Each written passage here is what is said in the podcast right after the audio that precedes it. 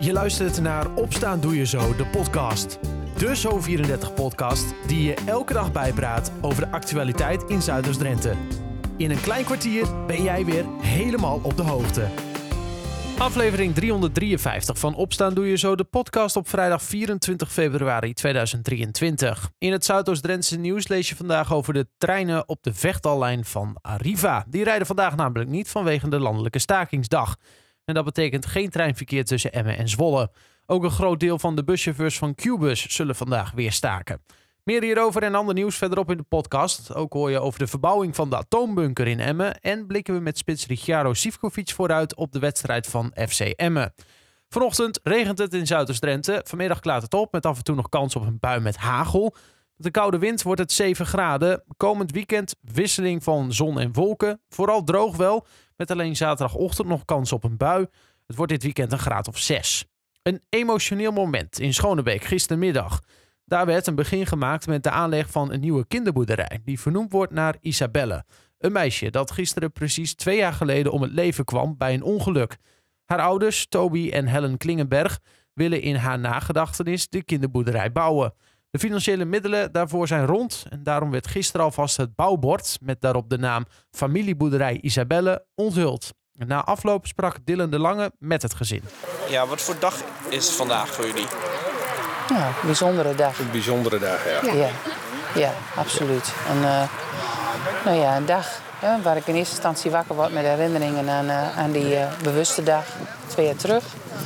En dan als ik dan zie dat de dag zo'n invulling krijgt, zoals nu met de tuin en met al die mensen.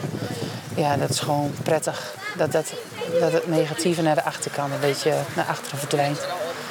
Ja. Ja, absoluut. Hoe hebben jullie het beleefd vanmiddag? Ja, Fijn. fijn hè? Ja. Gewoon gemoedelijk, hè? liefdevol. Ja. Mensen staan er ook, eigenlijk kijken ze ook met trots toch naar je. Dus dat is ook wel een fijn gevoel. En ze bleven ook wel kijken. Ze keken niet weg, soms eventjes wat, om wat te zeggen over Isabelle. Maar het is niet echt dat Nee. negatieve. Nee, Het is positief. ze blijven, ze blijven heel betrokken hè? Ja. Ja. Het is ja. niet echt dat ze echt zo staan praten van... eh, ik, ja, ik ga spelen, ik ga naar Oostenrijk. De- Nee, het is echt luisteren of over Isabelle iets vertellen. Het is niet echt... heel betrokken. Ja. Hè? Ja. Isabelle op de achtergrond, daar staan ook eh, de plannen. Ja, Ja, in het kort, wat, wat zijn die plannen? ja een, eh, een mooi dierenpark voor groot en klein. En eh, vrij grote oppervlakte. Een stuk speeltuin erin. Een, eh, een, een, koffiehoek. Eh, ja, eigenlijk gewoon dagvermaak. Of in elk geval dagdeelvermaak. En eh, met, eh, met een vijvertje. Met wat kleine koetjes misschien of schaapjes. Gewoon heel divers. En eh, ja, Een kinderboerderij voor de hele familie.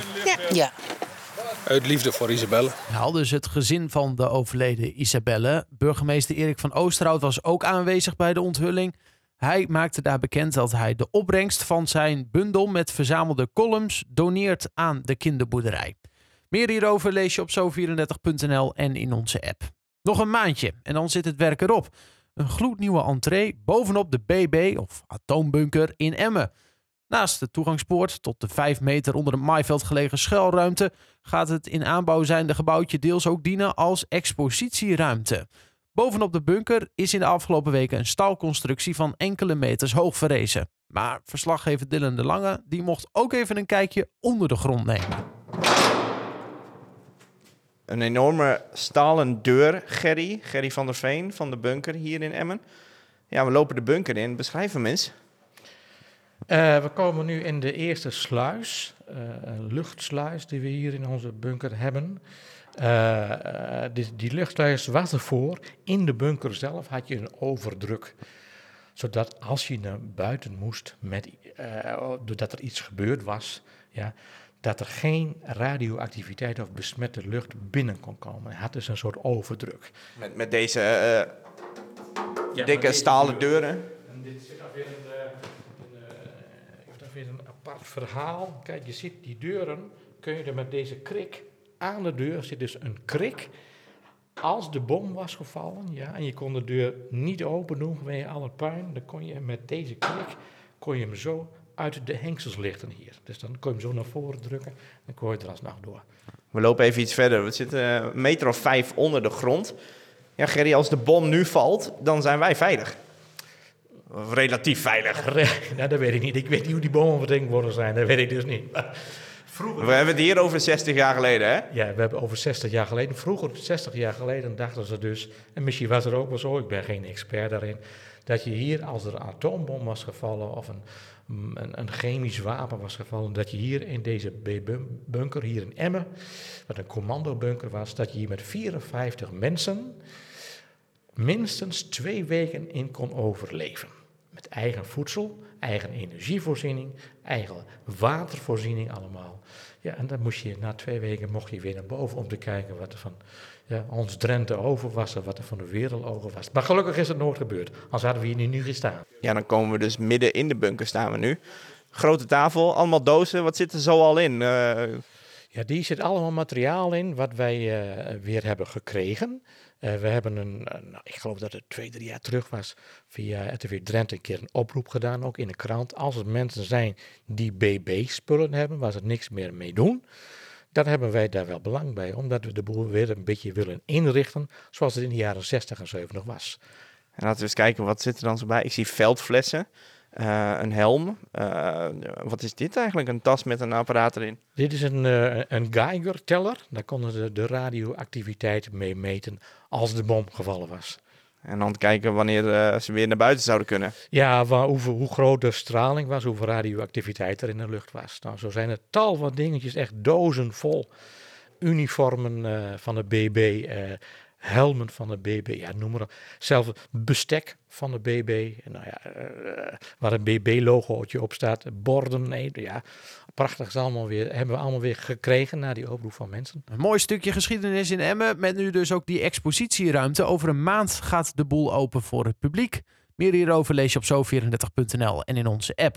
Zometeen in de podcast een uitgebreid gesprek met FC Emmen-spits Ricciaro Sivkovic, maar eerst het nieuws uit de regio. De treinen op de vechtallijnen van Arriva rijden vandaag niet vanwege de landelijke stakingsdag. Dat betekent dus geen treinverkeer tussen Emmen en Zwolle vandaag. Vakbonden FNV, CNV en VVMC hebben personeel in het regionale openbaar vervoer vandaag opnieuw opgeroepen om te gaan staken. Gebeurde deze week eerder ook al op woensdag. Naast treinpersoneel staken vooral ook veel buschauffeurs. In Zuidoost-Drenthe gaat het om de chauffeurs van Qbus. De vakbonden hopen met de staking een verbeterde CAO af te dwingen, waarin het loon meestijgt met de inflatie.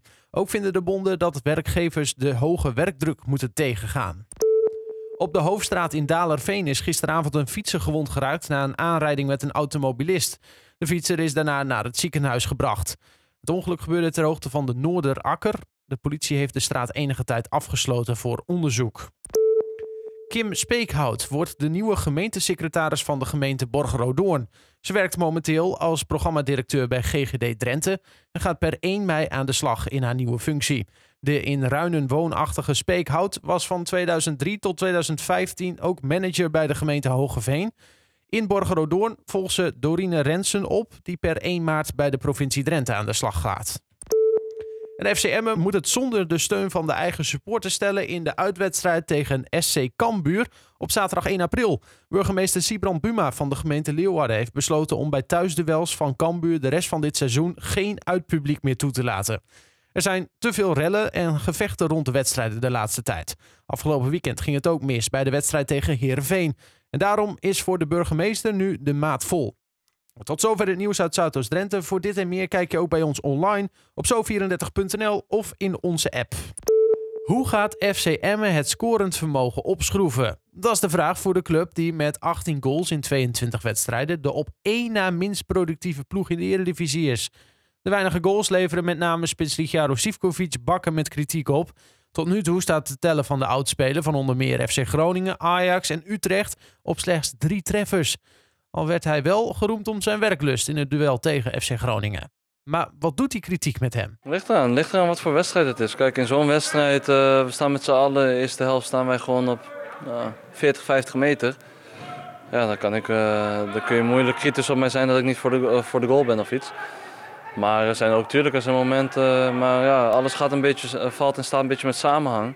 Als ik elke keer alleen, alleen voor de goal sta of zo, dan ja, kun je wel kritisch op mij zijn. Maar ik zit met twee, drie verdedigers zit ik, uh, te worstelen te- tegen één. Dus dat is makkelijker voor hun. Maar nee, ik, eh, ik doe mijn eigen ding. Ik kijk er niet veel. Ik let daar niet op. Boeit Nee. me echt niks. Nee, precies. Ik dacht nog van, nou ja, die eerste helft. Dan voel je je wel een beetje een roepen in de woestijn, hè? Want dan sta je voorin. Nee, ik was, Eh. wel, ik was wel pist de eerste helft. Ja, hè? Gelijk toen ik binnenkwam. Ik, eh, Maar ik waar ben je dan pist was- op? was aan het schreeuwen. Ik was, gewoon, dat...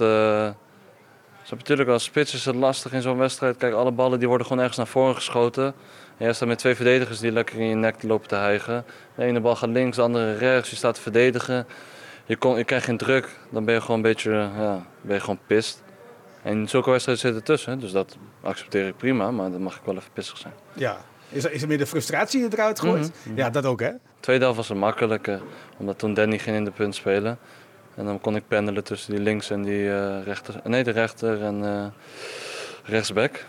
Dan was dat wat makkelijker. Ik kan het makkelijker belopen en dan konden we er echt druk op krijgen. Ja. Hoe, hoe blij ben jij dan met zijn komst? Met Danny. Ja. Eh, ja, blij. Ja, het is een aanwinst. Ik denk dat hij het goed doet, ook op trainingen. Dus het is fijn dat we voorin wat meer opties hebben. We hebben natuurlijk een aantal blessuregevallen. Nou, dus soms moeten we noodgedwongen met eh, of, een, eh, of Mark of eh, Mo op, als buitenspeler spelen of voorin. Dus ik ben blij dat hij er is. Ja, juist jij, denk ik. Want ja, als er iemand wel een beetje ondersteuning kan hebben... Nee, ja, Dan dus ik ben er. zeker blij. Nee, natuurlijk. En uh, Dagverloor die was vorige week weer geblesseerd geraakt, dus dat is jammer voor hem. Baalde, baalde was het team van, maar nou, ik hoop dat hij snel weer terug is. Aldo Sivkovic, die voor de duidelijkheid dus blij is met de komst van Danny Hoesen. Zondag in de wedstrijd Emmen Go Ahead Eagles speelt die andere spits, Mohamed Darvalu, niet. Hij kampt met een hamstringblessure. En dus zullen de ogen weer gericht zijn op Sivkovic. Die, ondanks dat hij pas drie keer scoorde, het wel enorm naar zijn zin heeft in Emmen. Ja, Ja, maar dat is belangrijk toch? dat is belangrijk. Ja, daarvoor ben ik weer naar Nederland gegaan. En misschien komt het dan uiteindelijk wel. Misschien heb je die overtuiging ook. Nu wel. Ik, eh, ik ik maak me ook helemaal geen zorgen. Dus Nee. mensen maken zich misschien zorgen, reken niet. Nee, nou ja, goed. Ik, ik hoor dan dingen omheen. De een die zegt echt van eh, geweldig hè, wat hij doet. De ander zegt, nou hij scoort veel te weinig. Ik kan me nou ja, best wel voorstellen. Je denkt van ja, wat een gezeur man. Ik, ik geef Ik, alles. ik, ik zie niks. Oh, jij, jij doet het bewust niet. Ik, ja, niet bewust. Het gaat me vrij weinig aan. Jij weet wat jij moet doen. Ik weet wat ik moet doen. Ik weet eh, binnen het team, ik weet wat de trainer van me vraagt. En natuurlijk eh, ben ik zeker kritisch op mezelf. Hè. Ik speel, eh, het is niet dat ik een topseizoen heb of iets. Maar eh, zolang je alles geeft, kun je niet jezelf iets anders kwalijk nemen. Komend weekend, Eagles. Hoe kijk je daarnaar? Stugge ploeg. Zeker geen slechte ploeg. Ik heb ze tegen Twente heb ik ze gezien. Vooral thuis zijn ze ook heel erg sterk. Aan onze zaak om ons eh, optimaal voor te bereiden. En wij gaan thuis gewoon voor drie punten. Ja, thuis moet je het een beetje doen hè, dit seizoen. Ja, en dat uh, merken Nou, niet dat we dat ook dat we daar moeten doen, maar daar, ja, we, ja, hoe moet ik het zeggen? Thuis verwachten we meer dan vanuit. Ja, heel simpel is het. We hebben uit nog niet echt de beste statistieken of het beste spel laten zien. En thuis met, met onze fans en ons stadion, dan moeten we zeker uh, elke wedstrijd gewoon voor drie punten gaan. 90 minuten, komende zondag? Nou, laten we eens maar beginnen. Dus uh, nee, ja, nee. Uh, ik doe mijn best. Misschien 90, misschien 70. Als het volle bak is. Nou. Toch? Yes. Al dus de spits van Emmen, Ricciardo Sivkovic in gesprek met sportverslaggever Niels Dijkhuizen. Zondag dan neemt Emmen het op tegen Go Ahead Eagles. De wedstrijd begint om half drie en is natuurlijk live te volgen via Zo34. Nou, tot zover de podcast van vrijdag 24 februari. We nemen even een weekje vakantie en dan hoor je op maandag 6 maart weer een nieuwe aflevering. Graag tot dan en voor nu een fijne dag en een fijn weekend.